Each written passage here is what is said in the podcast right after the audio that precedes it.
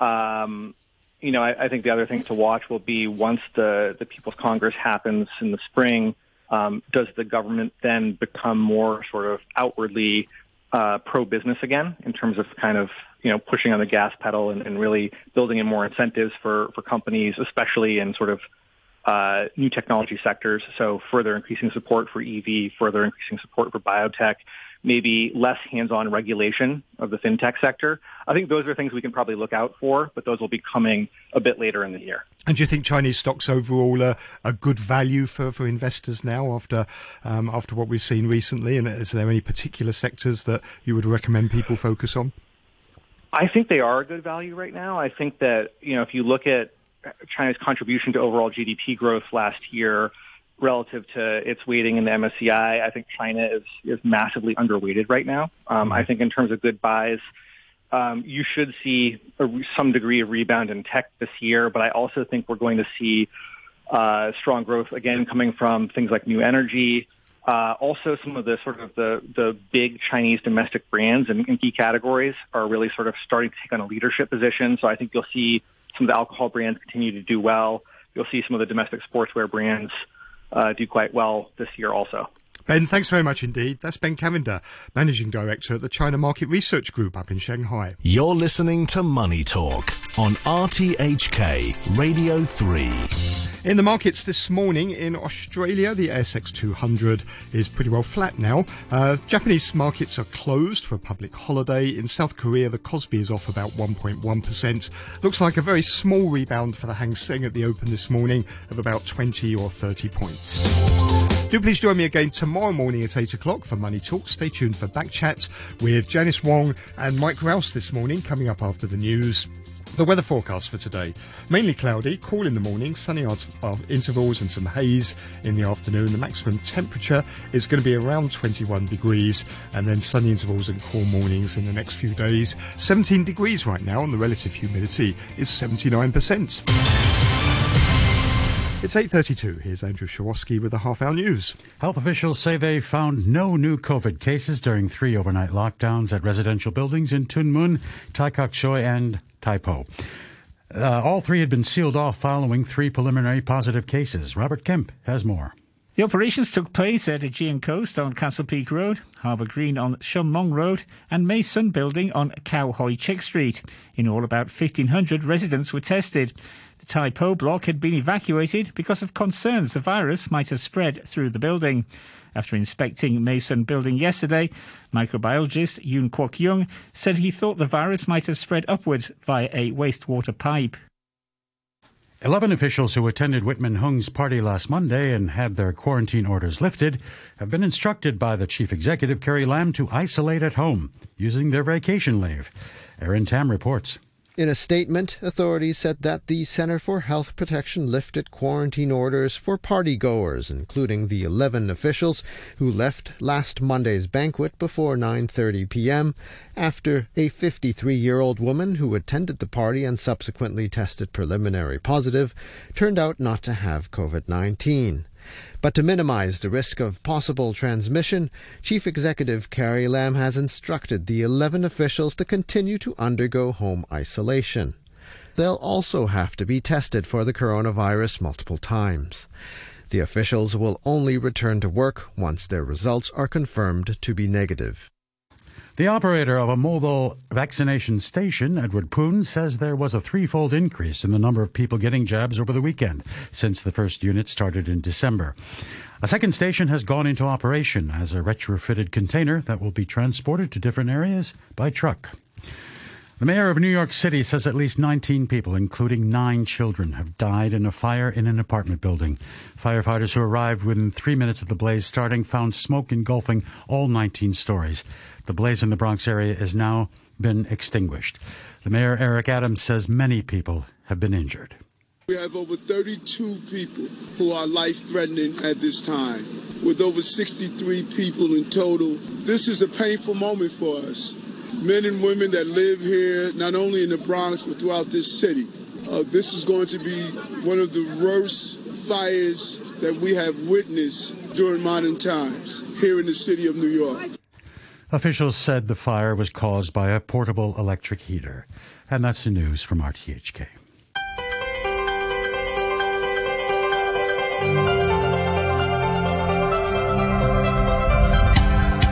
Good morning and welcome to Backchat with Mike Rouse and me, Janice Wong. Good morning, Mike. Good morning, Janice. Today we're talking about the growing Omicron threat. Experts are increasingly worried about the spread of Omicron, with more unlinked cases reported.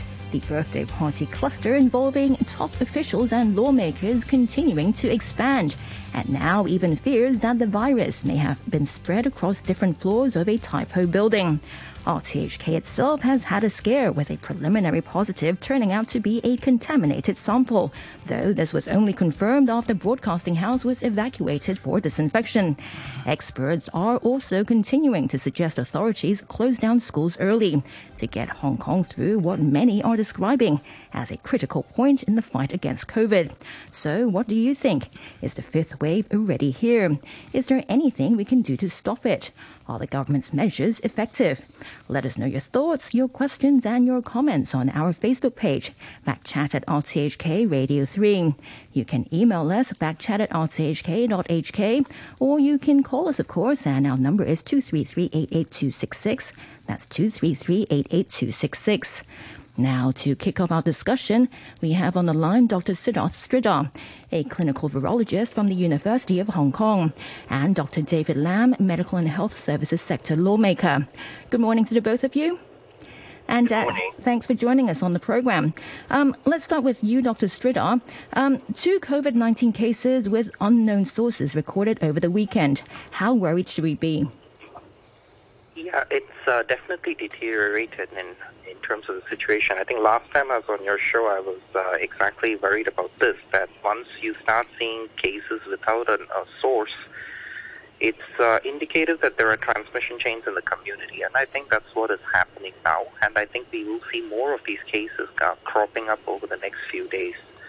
So that's something that we have to be prepared for. So, so is now the time to um, further tighten social distancing measures?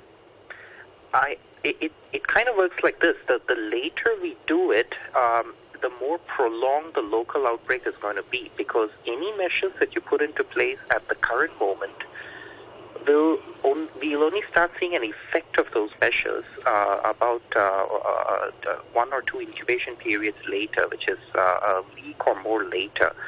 So the, the later you put them off, the more likely it is that we're going to have a protracted, prolonged outbreak in Hong Kong, which I think doesn't align with the uh, government's intentions of opening the border with the mainland. So uh, I think what we're going to be seeing is a further tightening of the screws before very long, including school closures, which is definitely on the cards, and it's been one of the um, uh, measures of the anti, uh, uh you know, outbreak playbook that the government has been using all along. So I think we're going to be seeing more measures uh, before very long. Dr. Sridhar, good morning. Uh, it's, morning. It's Monday again, it's COVID again, and it's you and me again. Um, at, at, what point, I, I, just noticed all the overnight uh, closures where the buildings were, t- everyone was tested. Once again, it's a complete negative. Uh, at what point are we? Should we just uh, test the whole community? Right. That's uh, a, a major undertaking. It's something that the mainland actually regularly does in terms of very, very extensive testing, far beyond the uh, building itself. But uh, I mean, I would. I would still question the value of that at this stage, in that you're going to be doing a lot of PCR testing, which is which is fairly expensive, uh, per, quite expensive per sample. And uh, I would think at this stage of uh, uh, community transmission that we're at, you're not going to be picking up a lot of new cases. So it, it, I mean, the cost effectiveness of that exercise at this stage is uh, probably questionable. Right. So we're not there yeah. yet, you think? I don't think we're there yet. We, we've never been there with Hong Kong, even with much more transmission than we're seeing at the moment. So if I, th- I think the best thing we can do is really focus on specific high-risk groups that we've been identifying all along in Hong Kong. For example, taxi drivers and uh, restaurant staff are uh, particularly high risk, and we should offer um, additional testing to this population because they kind of tend to be the bellwethers of uh, how bad things are in the community in terms of silent transmission. And uh, I think we do owe it to them as well to offer more uh, testing to them. All right, uh, let's uh, now bring in Dr. Lam. Um, the government said it will review the current anti COVID measures later this week. Uh, but looking at the current developments, do you think social distancing measures should be tightened now? I mean, earlier, Dr. Sridhar, he said uh, the closing of schools is on the card. Well, it is not only social distancing measures, but also the vaccine passport, the vaccine bubble that we have been talking about. Uh, the whole idea is that people who are vaccinated, even if they get infected, they get a much milder disease with much lower chance of going into ICU and dying from it. Therefore, I think vaccination bubble is one of the most important things we have to push for. Now, we still have a relatively low vaccination rate in Hong Kong, particularly among the elderly.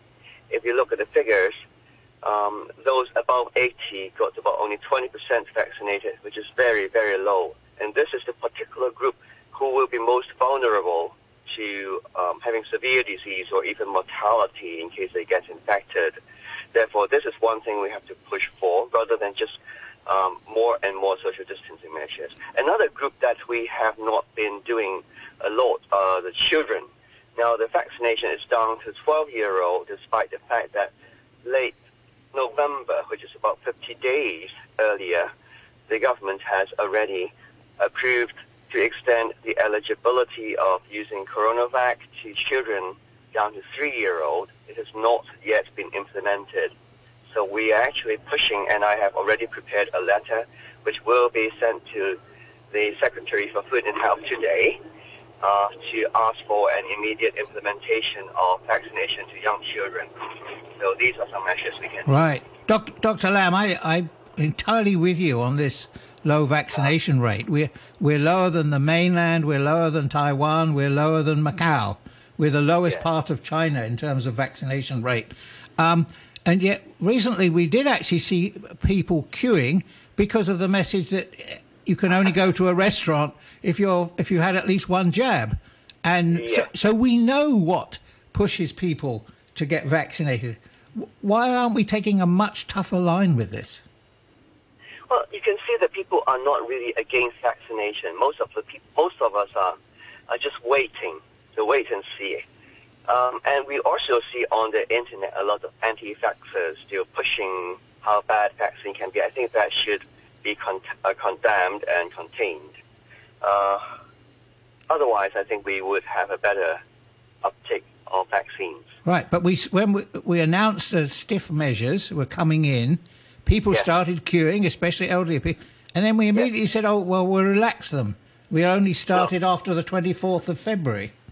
Uh, yes, that's a little late. That is a little late, and we must understand that we do not get protected day one after vaccination. Right. It takes at least four, yes, seven to fourteen days after the second dose before yes. you have the highest highest level of antibody. So that takes time. Yes. Um, so to tighten the vaccine bubble now, uh, we only have a portion of us who have been vaccinated long enough for right. the antibody to rise and T cells to be activated. Yeah. But, but then it, we still have to do it. and the government is trying exactly. to open two, at least two more uh, vaccination centers. And I understand there might be more than that. Dr. Sridhar, I mean, uh, Dr. Lam here, he's uh, saying, uh, he's pointing out the importance of vaccine passports, vaccine bubbles. But right now, with uh, COVID 19 cases and some Omicron cases in the community, I mean, do we, what's the point of this vaccine bubble and vaccine passport? Is there any point to it? I think you raise a fair point. Um, for the simple fact that with Omicron, it's really the third dose that that's the charm, right? So, uh, because the third dose, uh, we know by now, significantly improves people's protection against catching COVID 19 and even protecting them against severe COVID 19. Two doses are still uh, fairly good for protecting you against more severe forms of COVID 19, although it might not protect you at all from catching COVID 19. One dose probably doesn't do much. So, um, the problem is we're now running out of time. We are seeing an Omicron outbreak in the community. It's important to push vaccination for sure, but it's not going to save us in the short term because you need time to deploy those three doses. to a, a, fairly vaccine hesitant uh, elderly population in Hong Kong. So what do we do? We, we need a plan B, right? And we need a plan B that plays to Hong Kong's strengths, which is um, being very rich, and uh, secondly, having a fairly prodigious capacity to hunt down cases in the community. And why I say that is we need to look at our hospitals and how to shore up our capacity for a tsunami of cases, many of which might potentially be very severe. And we have to do that by investing in uh, some very new antivirals that have come um, out into the market and also older antivirals that have been shown to protect against severe COVID-19 if you give them early in disease. So we've got to focus on detecting cases as soon as possible, giving them the appropriate antivirals to make sure that they don't progress to severe COVID-19, not only for their own health sake, but also to make sure that we don't overwhelm our ICU capacity. So I think we're at a point where we have to say, okay, our vaccination campaign hasn't gone as we planned. We still have to push vaccination to the elderly for sure, but we need a plan B to get make sure that they're safe uh, over this. Some some countries some period. countries in Europe have told uh, elderly people you've got to stay home. If you're not vaccinated, you have to stay home. Oh, uh, absolutely. I mean that is uh, something that we might also have to see. But uh, uh, what I will say is this. Um, in my opinion, very selective uh, measures aimed at a particular segment of the population, for example, the elderly, are not going to work in Hong Kong because the uh, uh, the population is so dense. You have a lot of interaction between different segments of the community. You have even your home may, might not be the safest place. We repeatedly see that latest in the building in Tai Po, right? You still get transmission uh, in the building itself so for these factors, it's very difficult to cut off a particular segment of the population. Um, and even even in the even in the West, the story is usually that outbreaks begin in the younger, more mobile segments of the population and eventually filter out into the elderly population where it causes the most damage. Mm. And I'm sure we're going to see the same in Hong Kong. So we need a plan B to protect our unvaccinated, under-vaccinated elderly. And, and Dr. Sridhar, earlier you said uh, the closing of schools uh, is on the card. Do you know when that might happen? I mean, looking at the current development. And um, also, many parents I've spoken to, they don't want class suspension because of the impact it would have on their children's physical and mental health. Is there a, a middle ground? Can we shorten the time kids spend at school? Is that enough to minimize the uh, spread of COVID? I entirely agree. I mean, school closures should be the uh, last thing we're doing, uh, but uh, unfortunately, it is one measure that um, reduces a lot of uh, social movements per se, and it also reduces people gathering in crowded indoor facilities. It's something that's been used historically for control of flu and uh, well, COVID-19 outbreaks in Hong Kong and it's one of the go-to measures that will come into play because the government is so keen on zero COVID and getting things back down to uh, as, under control as soon as possible. Um, that that uh, is, uh, uh, as much as I don't like it, is one of the things that uh, is on the cards. Yeah, for right. sure. But I don't know when that'll be. But as I said, the more you delay it, the less efficacious it's going to be because you're going to have a lot more cases by then and it's going to take longer to bring it down to zero. So if anything, these kind of measures will be brought into effect earlier and later. I've got two emails here. Um, this one is from Simon. He says closing schools would be a massive mistake. Can the experts tell us just how many kids in schools have been involved in transmission? Children's futures are already at risk as they have been on half days for more than two years. How long do we keep using this playbook? For five years? Ten years? It's a disgrace that the government has no long term plan. And uh, I've got another email here. It says, I would accept my child have, having to miss school again if it was for one month while a vaccine mandate came in and all adults in the city had to be vaccinated. We have to stop harming children. We know that not allowing them to go to school or to play outdoors is harming them. They have done their part for the past two years. It's time for the adults and elderly to step up and do their part. I think it's the turn of the un- unvaccinated to stay home rather than children. Um, Dr. Sridhar? Entirely agree. I, I, those are great points. I entirely agree. And in fact, in many parts of the West, I would say there is no longer any justification for uh, keeping people, uh, keeping children away from school unless uh, things are very, very severe in the community, um, as they are in some parts of the world with Omicron now. But uh, unfortunately, it is the uh, current state of limbo that we're in of having a very, very under-vaccinated elderly population, as well as having a zero COVID policy that makes uh, harsh social distancing a reality if things get worse in the community. So uh, this is not a long-term solution. It is not sustainable. I think uh, most uh, uh, local experts are on the same page now in that this can't be kept up forever. We, we need a better plan. Uh, we need, uh, if the vaccination campaign is not working for the moment, as I said, we need a plan B to protect our elderly and the healthcare system. And, and that would rely perhaps on some of the newer antivirals that's coming out. And in the earlier email, um, Simon, he, he, he wanted uh, to ask uh, experts to tell us how many kids in schools have been involved in transmission. Um, according to uh, what I've been reading, it's uh, around two, is it? Like one in a kindergarten and one in a primary school, Dr. Sridhar? Um, actually, I'm not sure about the entire figure. Uh, there have been multiple instances of well, children testing positive, absolutely. And that has, in some cases, led to school closures. But offhand, I don't recall how many were actually involved in transmission. But yeah. uh, the amount, the extent to which it's happened in the past is not an indicator to what might happen in the future, especially as variants get more and more transmissible. So Omicron is certainly the most transmissible one we have in uh, Hong Kong. Uh, we've had in Hong Kong to date, and uh, I mean, as as might be expected, especially for primary school, you're talking about basically an un- unvaccinated uh, indoor setting, and uh, that that's that's something to. Uh, it's it's not an insubstantial risk. I mean, that's the reality of it. It's an indoor setting variable ventilation, unvaccinated uh, children gathering closely together, you, you, could have transmission there. So right. that, that, unfortunately, is the reason why they're the first targets to get. I'd like to put this to, to, Dr. Lam as well. Dr. Lam.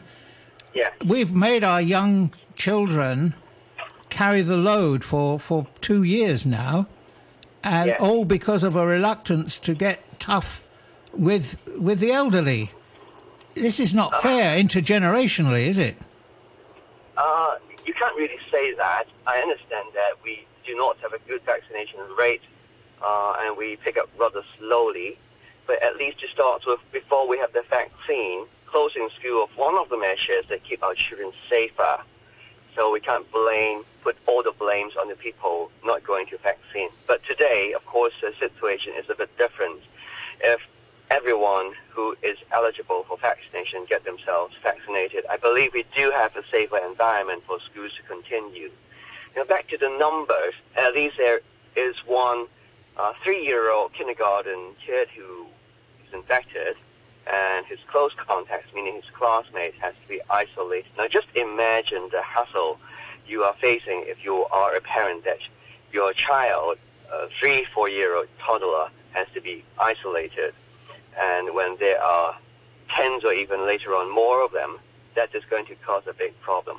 So instead of having to isolate these children, why not we just consider closing kindergarten at least early on before the outbreak sets in? I'm not saying we are closing secondary school, uh, especially when children, I mean school children are vaccinated uh, above 12 year old. So I think we have to we have to consider all the options and get ourselves prepared for a school closure. Now, there are also other schools suspending classes because of children or their contacts uh, have been quarantined. So it is not something we. It is not something that has not happened. It is happening. All right. So small children, if small children have to be isolated, presumably a parent would have to go with them. I believe so. I believe so. So we're taking so more people out of the that, Yes. So instead of going there, why not we just close or suspend classes of kindergarten earlier on? Or make or make vaccination mandatory. Um, you can do it down to three-year-old. I mean, vaccination. Uh, mandatory, yes. If you, I mean, mandatory meaning if you do not get vaccinated, you can't go to many places. Right. Or you can't even get onto public transportation. That's right. the entire. yes. And and uh, apart from this uh, possible school clo- closure, and uh, apart from the two COVID uh, cases with unknown sources uh, recorded over the weekend, um, what what many people are interested in is the uh, latest development in the birthday party cluster, where a woman who who tagged along with the to the party with her friend has been confirmed to be a preliminary positive case, and there are several others who, like her, tagged along with their friends who were invited to the party. Dr. Lam, how worrying is this uh, latest development? Well, do not just finger point to one particular party. Since the turn of the year, doctors and nurses and all medical and health professionals have been very worried that the outbreak seems inevitable, and we have been calling people to avoid gathering. Uh, party is one, definitely. And if you get onto the street yesterday, with the Sunday, you still see a lot of gathering in restaurants. There's a lot of shopping mall goers. And again, we see our good tradition of uh, domestic helpers gathering in places in parks and footbridges. And that is something we have to avoid as much as possible. Uh, I am really worried that after yesterday's gathering, we might see another surge of cases. So yes, definitely we are against gathering in this particular moment in time. Try to restrain ourselves for maybe two or three weeks, and we hope things will get better. Doesn't that make the performance uh, last week uh, even more uh, serious? The, the things well, you're saying are common sense things. Yeah, things are changing very rapidly. The general sentiment on the 3rd of uh, January and today can be quite different. Although doctors do have a slightly earlier warning of those things going on. Now, but if you talk about uh, the particular um, meeting or party, the there are some people, at least at least on the, on the photos, that they were not wearing masks. And I think that is something we have to be very careful about. Uh, at that moment in time, um, gathering in restaurants and parties are still allowed by law. So I doubt very much if anyone has contravened any laws. But then, not to use face masks except during eating and drinking is supposed to be forbidden. Are, are so, there, yes, there are, there's something that we have to look Are there limits on on the venue? I th- there used to be limits on how many people you could bring to a wedding. 240. 240 to a wedding, but this wasn't a wedding, was it? Is um, it the um, same for birthdays? I don't think the government specifically mentioned birthday, but uh, uh, gathering in restaurants. But Say we sometimes have. Well, what about New Year Eve parties? You still have New Year, New Year Eve party, not wedding, but you still have many tables around. So it is actually not specifically for only wedding, actually. But Dr. Lam, do you think that this incident will uh, make the government's anti-epidemic work more difficult? Sorry again. Do you think this incident, this uh, birthday party, will make the uh, government's anti-epidemic work more difficult? Uh, yes and no. Yes, in terms it sets a bad example for the public. And no, because the main uh, implement the main people who implement the policy are not there. Uh, but there are other um, officials there, right? Do you think it'll be uh, more yeah. difficult for um, people to uh, listen to uh, the advice uh, from the government on uh, health issues? Will they yes, still be willing bad, to? That's, that's, why I say it's a bad example. Um, and I believe these people have learned a good lesson. And some people have said that a probe maybe uh, should be carried out by maybe the police uh, to, to, to restore residents' uh, trust in public health rules. Uh, what do you think of that idea? Well, I think there should be investigation into whether anyone has breached any particular law during that incident and other incidents as well. Uh, but I do not think we should be just finger pointing on one particular party when we have gatherings around in the city, and also the spreading of cases uh, under the surface, which is more important than a single incident.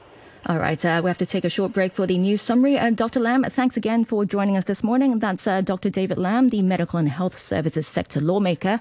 And uh, Dr. Sridhar will, will continue our discussion right after the news when we will be joined by local NPC delegate Michael Tien.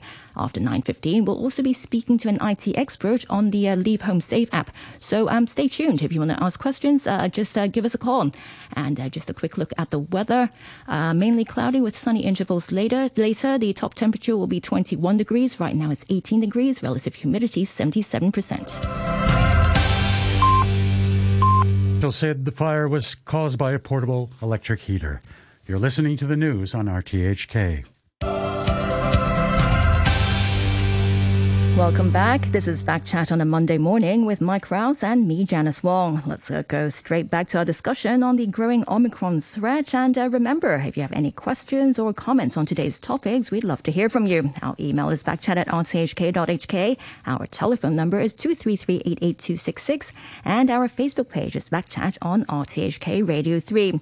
Still here with us is Dr. Siddharth Sridhar, a clinical virologist from the University of Hong Kong.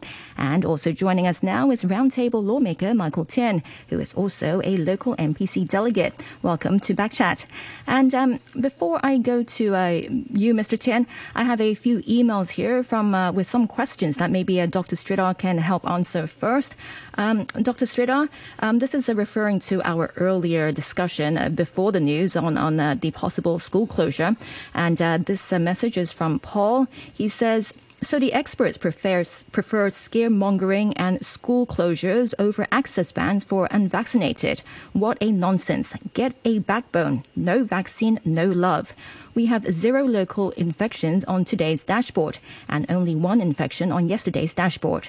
And uh, that message is from Paul. And uh, there's another email. This is from Naranyan. Um, she says, uh, if one is double vaccinated and still have higher antibody levels, uh, say over 2,000, should one still take the booster? Is there an antibody level below which one should take the booster? And uh, that's, uh, and Dr. Sridhar, what do you think? Okay, um, there there is no antibody level that can determine whether or not you need a booster. A booster has considerable advantages in terms of actually training your immune system to respond better to Omicron. So we do recommend um, anybody who's received two doses of COVID-19 vaccines to get the third. Right, and okay, and uh, Mr. Tien, I have uh, one Facebook comment here that maybe you can help respond Good to. Morning. Good morning, and uh, thanks for joining us. Um, there's a Facebook comment here that maybe you can help uh, respond to. It's from TC. TC says, I think Boomerang is a great nickname for Carrie Lam. On the 4th of January, she held Cathay Pacific executives responsible for the behavior of the employees. Within days, her ministers engaged in the same behavior she critiqued. And uh, that message is from TC. Mr. Tien, with that kind of view, do you think the government's anti epidemic work will now be more difficult? Well, I had actually openly made a comment in response to uh, uh, our chief executive's uh, uh, uh, apparent U-turn on her responsibility and accountability on behalf of the non-compliance of her officials. Um, and I think she need to really set an example and show that uh, just like what she had asked for from the higher up at Cathay, that she would also uh, take responsibility for the non-compliance behavior of her officials. Uh, of course, taking responsibility and what action is appropriate are two different things. Uh, it could rank from an apology to something uh, that can be sort of uh, more drastic. But uh, to dissociate oneself from uh, the behavior of your subordinate, I think from a political perspective, is not something that uh, we would like to see in Hong Kong today. Right. Michael, good morning. If this had happened in a mainland city or province, what would be happening to the party secretary around about now? Well, I think definitely apology would have been received uh, very, very early on, and that uh, they would say an investigation is pending. The apology is for the perception created, okay, that they did not set a good example for citizens to stay away from large gathering. That is an apology that no matter how you look at it, It's long overdue. Now, whether or not uh, she should apologize for any uh, misbehavior, that is subject to investigation, which at this point is still going on. Who should do the investigation? Is it reasonable for the head of the CE's office to be investigating? Is he going to say, "Well, really, this is this is the CE's responsibility"? No, no. I think the head of the CE office can do the job uh, because he would play no favor to any one of the officials in particular, and facts are facts. I mean, what are the possible scenarios that would happen, right? I think the main target is whether any officials attending the function that actually use the leave home safe, and have they complied with the minimum requirement that they can only unmask themselves while they were eating. And the minute their butt leaves their seat, whatever they're doing, they should have their mask on, right? Right. It's obvious that, that these are the two things that most people in Hong Kong now are getting fed up with because they were asked to do it. You know, when I go into a restaurant, the minute I leave my chair, I got, I got to put my mask on. Right. Even if I walk over to shake hands with someone, Yes. this is what's expected of us. Or take another dish from the buffet. Yeah, exactly, exactly. You're going up and down uh, like a jack in the box, and your mask on, off, on, off. On, off, on, off, on, off. And it's getting to a point where some of us are getting numbed and we're used to it. Right. So if you're saying that an official cannot do that uh, in that particular sensitive period, it's just mind-boggling. I, I have another email here. It's from James. Uh, it says, um, Dare I be arrogant to speak on the behalf of many Hong Kong citizens? Surely heads must roll. Ordinary Hong Kong people and good expats have followed the rules for two years, losing jobs, suffering mental health issues, and look at those who earn more than $200,000 a month in the public office, sing and dance and party maskless with young girls. Um, yeah, so Mr. Chen, what do you think? Some people are calling for heads to roll. Well, anyway, sing and dance and uh, taking unmasked pictures with young girls. I haven't seen one yet with an official.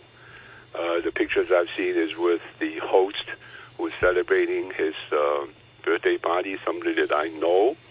Uh, I think the whole uh, public concern is actually on the government officials. Each legislator or NPC delegate needs to answer to his or her own constituency as to what is appropriate or not.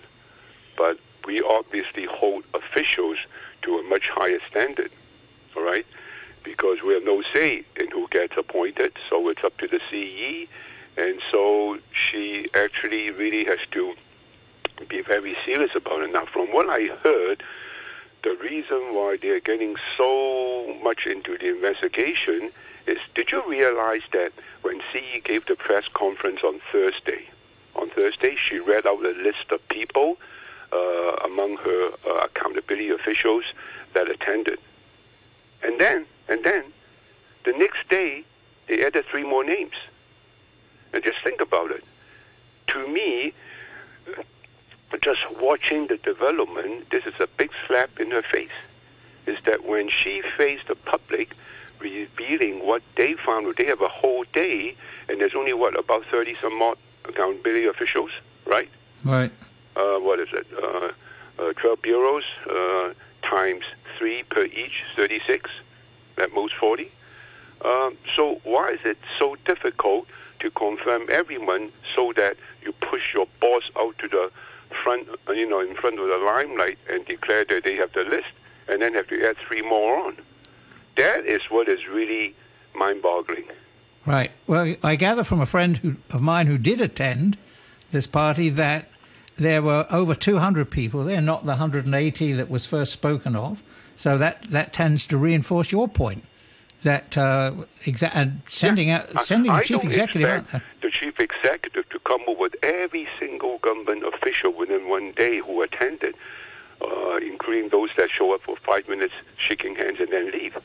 But I'm talking about the accountability officials, and the reason why she needs to be upset is that on that particular Monday morning, all right, uh, I think, well, I, I believe, even though it's supposed to be rumor, but I believe it's true, that she had a cabinet meeting with all her accountability officials, uh, reviewing that morning's uh, editorial from one of the major newspapers about the attendance of officials at the um, uh, at the uh, at the public uh, fair uh, the day before, uh, and that people were saying that they should really shy away from uh, you know uh, huge gatherings.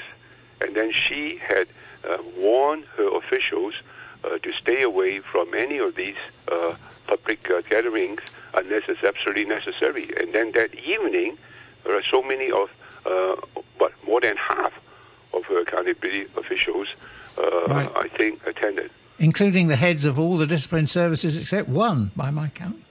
Yes.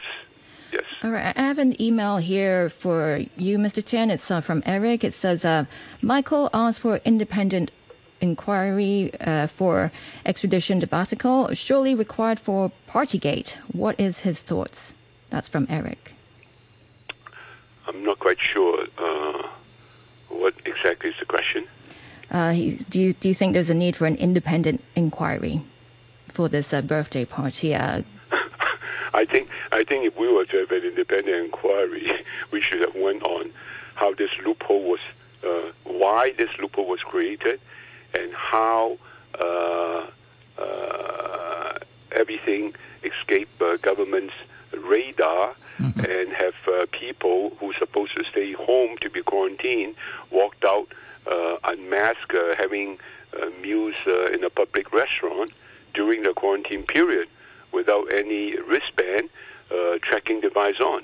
Well, Michael, that, that demands the inquiry. That's an excellent point, Michael, because I was that was going to be my next question. When my son came back from the UK two years ago, he had to wear a wristband Exactly. for two, what two weeks. What happened to the wristband? I helped them get it. Yeah. I helped them source it from a California supplier. And then we got. It's easy to blame the pilots or the air stewardesses. Why were they not wearing wristbands? That's a good question. That's a good question. The only explanation now, possibly, okay, possible explanation is that they were not required to wear a wristband, so the pilots are off the hook. I mean, not the pilot, the, um, the uh, air crew was off the hook. But the problem is then why were they, first of all, exempted from hotel quarantine, and then even worse, exempted from wearing a wristband during a home quarantine because the two goes together. If you have a home quarantine without a wristband, that means no quarantine. Exactly. All right, uh, Mr. Tien and uh, Dr. Sridhar, I know you guys uh, have to go very soon, but before I let you go, Dr. Sridhar, I have an email here. Um, he wants to ask if Omicron is actually more mild than other variant. And actually, over the past few weeks, I have been hearing more and more people saying that Omicron is more mild than the previous variants. It's like a bad flu, and those who have been infected, despite being triple vaccinated, generally recover in a week or two. But uh, uh, just a few days ago, the uh, World Health Organization chief Tedros Adhanom Ghebreyesus he warned people not to dismiss the Omicron variant as mild. So, um, which is it? Right. So the experience in South Africa was that uh, they certainly saw fewer hospitalizations and ICU admissions and deaths due to the Omicron wave recently compared to previous variants like Delta. However, we have to bear in mind that it is also a more transmissible variant. And in places like Hong Kong, basically a large segment of the elderly population is unvaccinated or or have never been infected before. So the situation in Hong Kong is very, very different to that in South Africa, where nearly everyone has actually contracted some form of COVID-19 previously, so they have a, a baseline immunity.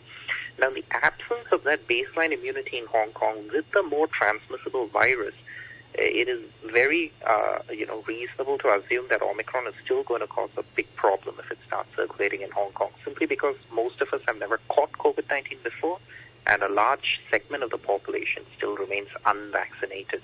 So we still have to take it very seriously. All right, Mr. Tien, wh- what's your view on that? Do you, what's your view on Omicron? Do you, do you see it as um, mild or Well, my view is that I, I think about the long term. After Omicron, there will be more and more to come. Uh, whether or not they'll become milder, I don't know, but definitely probably more contagious because these viruses learn. They are on a learning curve. So the key is to get our vaccination rate up. Mm. I am not as much concerned about people having done two shots to get a booster as for those who never took a shot, and particularly the elderly, that's 70, 70 and up. My my statistic, the, the, the, statistic I have is that between 70 and 80, the vac rate is about 40 percent, and above 80 is only 20 percent. And I think if somebody were to contact uh, the variant uh, that is in that age group, it could mean serious business. So what we should do is to uh, really appeal to all the elderly above 60, 70 years old to try to get the vaccination, one shot, two shots to get it up as quickly as possible to protect this age group. Then we can think about possibly one day we could uh, coexist with this variant. Of course, that also depends on the policy that mainland would adopt. But I think eventually we have to face that. It's kind of like the Spanish flu, what, a century ago? Uh, I heard it took three years, and then people get used to it. There's a vaccination, they get immune, and then and then gradually it becomes like you know, becomes the flu.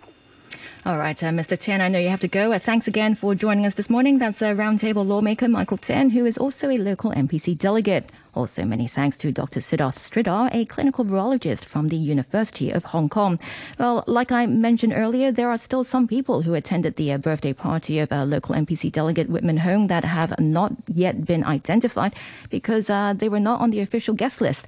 And uh, even earlier in the Kowloon Tong restaurant cluster, health authorities had uh, difficulties identifying customers who may have been at risk of contracting COVID. And now the health chief, um, Sophia Chan, says the government government will review its contact tracing Leave Home Safe app and may even consider adding a tracking function to better trace um, the close contacts of COVID cases. To comment on this, we're now joined by Professor Wong Kam Fai, the director of the Center for Innovation and Technology at the Chinese University. Good morning, Professor Wong. Hello, everyone. Good Hi. morning. Thanks for joining us on the program. So, so what's your view on the possibility of adding a tracking function to the existing app? Oh, don't do that. I mean, I, I, I mean, I mean, it is practical. Um, I, don't, I don't mean practical. I mean, I mean, this is an ideal case, uh, but we has always been facing that problem uh, of uh, uh, personal data leak. You know, uh, the I think the public is a, a bit skeptical about having a tracking system on our system, uh, but that it, it has been proved in other places that with the tracking system, uh, it works very well. I mean, it would be nice that if we could do it, but I think it's, it's hard. It's really hard to force it through uh, because of the uh, of the privacy ordinance and things like that. so, uh, uh, one of the suggestions that uh, well, when you really look at it, uh, because as you mentioned about, uh, you not be able to completely uh, track uh, all customers from from these events. Uh, and for example, in the uh, in one of the restaurant case, the uh, the government resort to using MTR uh. Uh, no, I mean octopus records to track down all the customers, and that seems to work. So, uh, in fact, uh, some some experts actually once suggested that why don't we just uh, use octopus as the detector, as the tracer. It, it, it would work, but unfortunately, uh, not every people have a registered card, and also not every people actually use uh, the Octopus card for payments.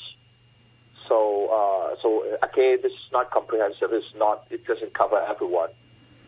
So, uh, one of the possibility is uh, to use a uh, a tracking system, a proxy approach the proxy approach is such that uh, if we have a chance to uh, redesign the uh, the, the home safe, uh, what we could do is to put a special scanner or detector uh, uh, in the shop.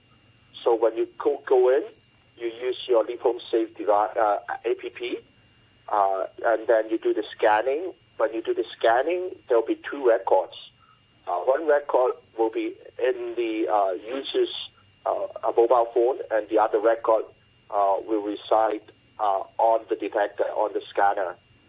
So uh, the scanner belongs to the shops. So uh, in that in that case, then he become well, the, the shop becomes the proxy. So when anything happens, then the government can actually go to the shop and take out that record and to trace everyone. So this is uh, uh, one possibility. And uh, I heard that I don't know how, how true is that, uh, that that the government is planning to implement the the vaccination passport system. So I think if they were to do that, then this is a good chance of implementing the proxy approach that I just said. Would it be difficult to, to make these changes on the, the app? And, and I mean, it will require restaurants to uh, purchase uh, new scanners. I mean, how would you, uh, what, what, what needs to be done? Well, well, that's, that's what I mentioned. If, we were to do it based on the existing system, i.e., uh, the uh, Leave Safe system, uh, I think uh, your, your, your, your guess is right. It may be a little bit difficult. But as, I, as I heard, that the government is planning to implement uh, the, the vaccination passport system. Uh, I think if they were to do that, then they can consider uh, implementing this uh, proxy approach. So what they have to do is that uh, when I go to the restaurant, when I show the restaurants, when I go, go show, show the restaurants uh, my passport, and at the same time there will be a record in the, in the shops and the restaurants database, only in the restaurants database, and So- not anywhere. So that uh, all the people who were in that facility at that time or during that time, when the infected person was there, should be alerted automatically. Isn't that what Leave Home Safe was supposed to be giving us? Oh, no, no, no. They they uh, they, they, they are notified. See, with, with, with Leave Home Safe, you go in, uh, you do the you do the scanning, Right. then you will have a record of you have been there on on your phone. Right. So if there is a, if there is an infected person which happened to go to that place at the same time, then uh, you will be not will be notified. The, the, the, the person will be you, you notified without the knowing of the government. The government do not know that. They are only they, the, the, the people is only notified. So it's, it's voluntary. It's up to the person whether to take action to, to, Right. to, to take further action. So the government has no way to know who actually are affected or not affected. So yes, the, so the, the the place knows or the Uh, individual the knows. Know now. The place doesn't know. In, at the moment, the place doesn't. Everything is passive. What Right. happens is that you do the scanning, and there's no record. There's only one record, and that record is on the phone. on my phone. So if I choose not to get tested, that's just my choice. Yes. And no one can call me to account. Yes, and, and this is exactly what happened uh, in the in the uh, in the festival walk case. Right. When, when they, they cannot trace, even all the people have actually did the uh, leave home safe scanning part. Okay, there's no way that government knows who has been in, so they have to resort to using uh, the octopus. But uh, is it, people seem to resist the idea of the government knowing what they're doing. Exactly. That's true. This is the trust. This is the mistrust between the public and the government. So that's why I, I suggested the the proxy method. The proxy Right. means the shop. The proxy means uh, Could could we leave it to the shop to alert the people then? Well, I think uh, that the, the it's not the shop who actually alert the people. The shop will have a record of who has come who has come in. Right. So if there's something happen, rather than going to the octopus, the government goes straight to the shop, and they can have the record of all the people who has been in. We couldn't. Uh, could, I'm wondering whether we leave, can leave the government out of it, so that the, that particular restaurant can take. I, I'm thinking of the political resistance. Yeah, yeah, yeah, yeah, yeah, yeah. I, uh, that's always the problem. But but but when you when you think about it, you may worry about it. So so look at what happened in the festival festival walk days.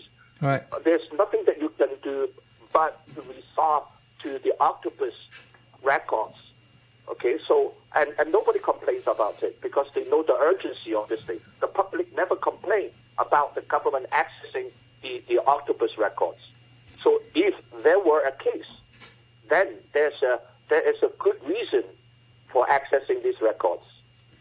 All right. uh, I have an email here. It's uh, from Simon. He says uh, Hong Kong has the luxury of um, everyone having an ID card. Why can't we just have ID card readers in all restaurants? It's simple. Don't scan your ID card, then you don't get in. And uh, that email is from Simon. I'm not sure people would welcome that. Uh, what's your view, Professor? Oh, this is the idea of uh, what the legislators are suggesting now, using uh, uh, real name registration. Just Okay, to get so- into a restaurant. Yes, the real so so all the all the all the not not using the Hong Kong ID card, but uh, because you have to leave home safe, then you will have to be registered with uh, with names, with real names. Okay? So so that currently the leave home safe thing uh, is impartial. You only know the numbers and you don't know who, who it is. But now, uh, the, the the government is actually suggesting that you would actually have uh, a, a name registered, you know, personal names, personalized uh, each of the IDs.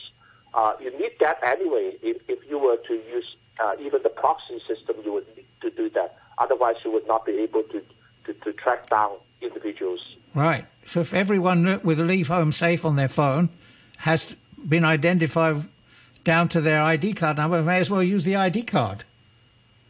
Well, but again, I mean, if you think about if you think about the, uh, the octopus case, it's similar. I mean, in the uh, again, I I reiterate, I, re- I, I mentioned again about the Festival Walk case. Exactly what happened now, but nobody complains because people know that it's very urgent, and and I and, and I could not risk my health. I cannot risk my life. I would I would actually bear with uh, this happening. All right, and just a, another final, just a final question. Um, if the government uh, does uh, push ahead with uh, this uh, tracking device or tracking function on the uh, um, Leave Home Safe app, what advice uh, do you have for the government?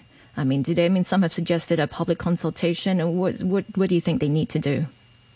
Well, at this urgent time, I think the, the, the, the, the proxy method is a is an approach because the government really really do not have direct access of uh, people's identity. Uh, it's only they, they access only in a need purpose. So uh, I think that is a, a, a good solution uh, uh, and implementable, doable. So at this urgent time, I think uh, I think this is the way to go. But but have you suggested this uh, proxy uh, proxy approach to the government, or, or has anyone suggested it to the government? I guess uh, I, I, I have suggested that. Uh, And what's I been the have- But this response? is my suggestion. Anyway. This is my what's suggestion. been the Whether they take it or not is another, is another issue. Huh? Oh, but what was the response? Oh, I only wrote an article for that. Okay, all right, uh, all right. They don't openly respond to my case, but but uh, but uh, uh, and I also suggest that uh, you can pick it uh, because of the implementation issue. Implementation issue, as you mentioned, that it may it may, it may take some time. So uh, so then uh, uh, to take to take it one step forward, then uh, we we could actually include include uh, that function uh, in the uh, vaccination passport mechanism. All right, uh, Professor Wong, we'll uh, um, have to leave it there for now. Thank you very much for joining us this morning. That's uh, Professor Wong Kam Fai, the um, Director of the uh, Center for Innovation and Technology at the Chinese University. Also, man, many thanks to all of you who commented uh, through email, and uh, thank you to Mike and, uh, of course, Yuki, our producer. Now, uh, here's the weather. Uh, mainly cloudy with sunny intervals later. The top temperature will be around 21 degrees. Winds moderate east to northeasterlies, and the outlook sunny intervals with cool mornings in the next couple of days. 18 degrees right now, relative humidity 76%. It's time for house cleaning before the Lunar New Year. When cleaning windows, be careful. Don't lean on the sashes, as that can make them loose and is very dangerous. If a window won't open or close smoothly, don't use force to open or close it. You can lubricate the hinges instead. Ask a qualified person to inspect your windows according to the standards and procedures set by the Buildings Department. It's 9.32, the news with Andrew Sharovsky. Health officials say they found no new COVID cases during three overnight lockdowns at residential buildings in Tuen Mun, Tai Kok Tsui, and Tai Po. They had all been sealed off following three preliminary positive cases. The operator of two mobile vaccination stations says there's been a threefold increase in the number of people getting COVID jabs over the weekend. Edward Poon, the chief operating officer of Human Health, said each station could, could give hundreds of jabs each day. And the mayor of New York City says at least 19 people, including nine children, have died in a fire in an apartment building. Firefighters found smoke engulfing all 19 stories. The blaze in the Bronx area has now been extinguished. The mayor, Eric Adams, said many people had been injured. I'll have more on these and other stories at 10 o'clock. Stand by for the brew. Uh, sociology prof from the University of Set and Costume Design, great interpreter of Beethoven, as well as oh so shy, quiet and retiring doggy council co-founder of Rockefeller Records. Hello. This is a really for adults, it's not really for kids. Yeah, well, it's fun, you know. Decipher what's happening behind the myth. Good morning. In-depth interviews and also observations. Absolutely no way. On your radio and live online, this is The Morning Brew.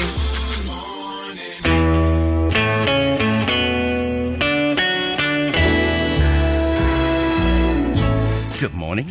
Hello, and welcome to Monday here on the Morning Brew with me, Phil Whelan. Well, as usual, our official week starter will be Hong Kong Rugby's man in chief, Robbie McRobbie. He's going to bring you the rugby news at 10:10. Moving on, January the 6th marked one year since the overtaking of the US Capitol building in Washington by rioters. This has had a lasting impact on many, many Americans, including our New York correspondent Tracy Kwan. She'll be with you at 10:40. After 11:30 today, another Morning Brew live performance, bit different this time because it doesn't really involve music. Going to welcome back Australian poet and lawyer Liam Blackford. His collection, Gateway Has Opened, was released at the end of last year, and he's going to read some more from it for you on the air. Hmm. Manic Street Preachers to get us going this morning with Julia Cummings.